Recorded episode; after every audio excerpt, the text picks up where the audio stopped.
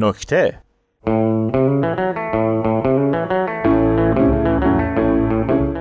علم پزشکی قانونی وجود داره که میگه اگه یه ایکس و ایگرگ جابجا بشه شما ممکنه یه خواهر یا برادری داشته باشید عین خودتون. پدر بنده یه کمی تو این فرمول دست برده و پیچیدش کرده. یعنی یه ایکس و ایگرگ رو گذاشته تو صورت یه ایکس و ایگرگ هم تو مخرج. کار منطقی این بوده که بیاد این دوتا رو با هم ساده کنه و معادله جواب نداشته باشه. اما خب نکرده. اومده تابع و معکوس کرده یه مشتق گرفته حاصل برده روی نمودار جواب به صورت خطی شده دو تا ایکس و دو تا ایگرگ یعنی من و داداشم و دو تا خواهرام. بابام همیشه میگه این عملیات ریاضی کاملا حساب شده بوده و اون و مامان همیشه دلشون چارقلو می‌خواسته. اما باید بگم که ما هیچ وقت چارقلوی ساده نبودیم و هیچ وجه مشترکی نداشتیم. یعنی از تفاوت در قد و اندازه و هیکل بگیر تا حتی حالت چشما و رنگ پوست. یکیمون بوره یکیمون مومشکی یکیمون هم که اصلا زبونمون رو نمی‌فهمه. ولی به هر حال از کودکی به ما گفته شده که چهارقلوهای غیر همسان بعضی وقتا خوب دم نمی‌کشن و اینجوری در میاد یه روز پدرم با چند تا چوب اومد توی اتاق. چیزی که می‌خواست بگه هیچ ربطی به اون چوبا نداشت ولی با خودش فکر کرده حالا که می‌خواد درس زندگی بده باید تیپیکال فرد نصیحت کننده هم داشته باشه. به ما گفت فرزندانم احترام به بزرگتر برای من خیلی مهمه. ما گفتیم خب ادامه داد الان می‌خوام ترتیب واقعیتون رو براتون مشخص کنم که بدونید کی بزرگتره و چطوری باید به هم احترام بذارید به شهلا اشاره کرده گفت تو اول اومدی بعد یکم انگشتش رو روی ستای دیگه‌مون چرخوند و به من گفت روز جان تو دوم بودی. بعد از من شراره سوم شد و در نهایت شاهین دستش از مدال کوتاه موند و در رتبه چهارم قرار گرفت. طبق شواهد و گفته های فک و فامیل پدر تو لحظه تولد ما اصلا تو اتاق نبوده و داشته تو سالن انتظار بیمارستان کشتی جردن باروز رو نگاه می‌کرده. باروز که حریف روسش رو می‌بره روی پل مام یکی یکی به دنیا میاد مسلما مادرمون هم که تو اون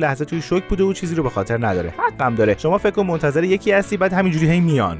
توی اون لحظه ها تنها چیزی که به ذهنتون خطور می‌کنه اینه که یعنی تموم میشه. پس حتما و قطعا این داستان رو بابام از خودش درآورده بود. یعنی نشسته به خودش حساب کتاب کرده که یکی در میون دختر پسرش کنم که ریتمش موزون باشه. بعد قضیه ladies first رو کشونده وسط و ترتیب ما چیزی شد که خدمتتون عرض کردم. پدر نیت خوبی داشت و می‌خواست سرفصل احترام در عین تفاوت در عین تشابه رو آموزش بده. ولی متاسفانه خراب کرد. ما هیچ ایده ای راجع به تقدم و تأخرمون در ورود به این دنیا نداشتیم و در نتیجه مساوات باعث می‌شد تا ما با تفاوت هامون بیشتر کنار بیایم و کنار همدیگه دووم بیاریم. ولی طبقه بندی کردن ما باعث شد بیشتر تو کارهای همدیگه دقیق بشیم تا از بزرگتر الگو بگیریم. و البته کوچیکترامون هم قشنگ تحت نظر داشته باشیم. این مسئله تفاوت ها رو آورد بالا. مثلا من عاشق عید نوروز بودم و شراره موقع کریسمس خوشحال می‌شد. شهلا با چوب غذا می‌خورد و تو خونه با کیمونو را می‌رفت ولی شهروز با دست غذا می‌خورد و شبا تو حیات آتیش روشن می‌کرد و دورش میرقصید. شراره قبل غذا دست بقیه رو می‌گرفت و بعد از ظهر مراسم خوردن چای تو بالکن خونه برگزار می‌کرد. منم کم یادم اومد که وقتی کوچیکتر بودم دامن پام می‌کردم ولی پای شهروز نه. همین چیزا باعث درگیری شد. پدر یه بار دیگه ما رو دور خودش جمع کرد. این دفعه به جای چند تا شاخه و چوب نازک یه تنه درخت آورده بود تو اتاق. گفت عزیزان من.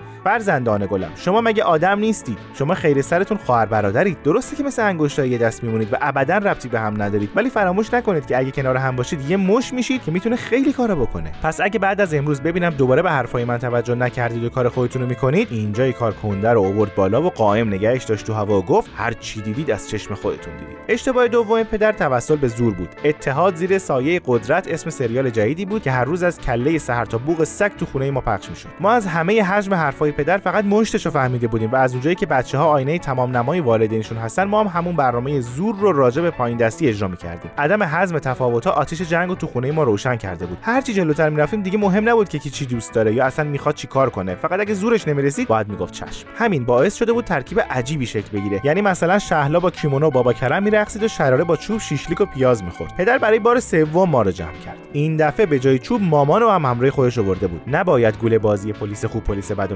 میخوردیم قشنگ حواسمون رو جمع کردیم. پدر گفت فرزندانم من اشتباه کردم. بهتون دروغ گفتم و پشیمونم. دست مامانو گرفت و آورد بالا و ادامه داد این مامانتون. شاهد و حاضر. روزی که بچه ما به دنیا اومد انقدر توپل و خوشگل بود که چشم یه خانواده پولدار تو همون بعد به ورود گرفت. مرده اومد گفت بچه رو بدید به ما پولشو میدیم. گفتم زکی دیگه چی؟ می‌خوای پول بیمارستانم من حساب کنم واسه. خلاصه چک و چونه. مذاکرات به سرانجام نرسید. خانومش آورد. گفتم غریب گیر آوردی؟ بریم پیش زن من. رفتیم بالای تخت مامانتون. خلاصه بالا پایین این ور اون ور آخر سر خانومه گفت چهار تا بچه کروکچل از جاهای مختلف دنیا اینجان که هیچ کس نمیخوادشون ولی بیمارستان هم مفت و مجانی نمیده اون بچه‌ها رو. ما اونا رو با بیمارستان حساب می‌کنیم یه چیزی هم جدا به خودتون میدیم. خلاصه اینجوری شد که ما الان در خدمت شما هستیم.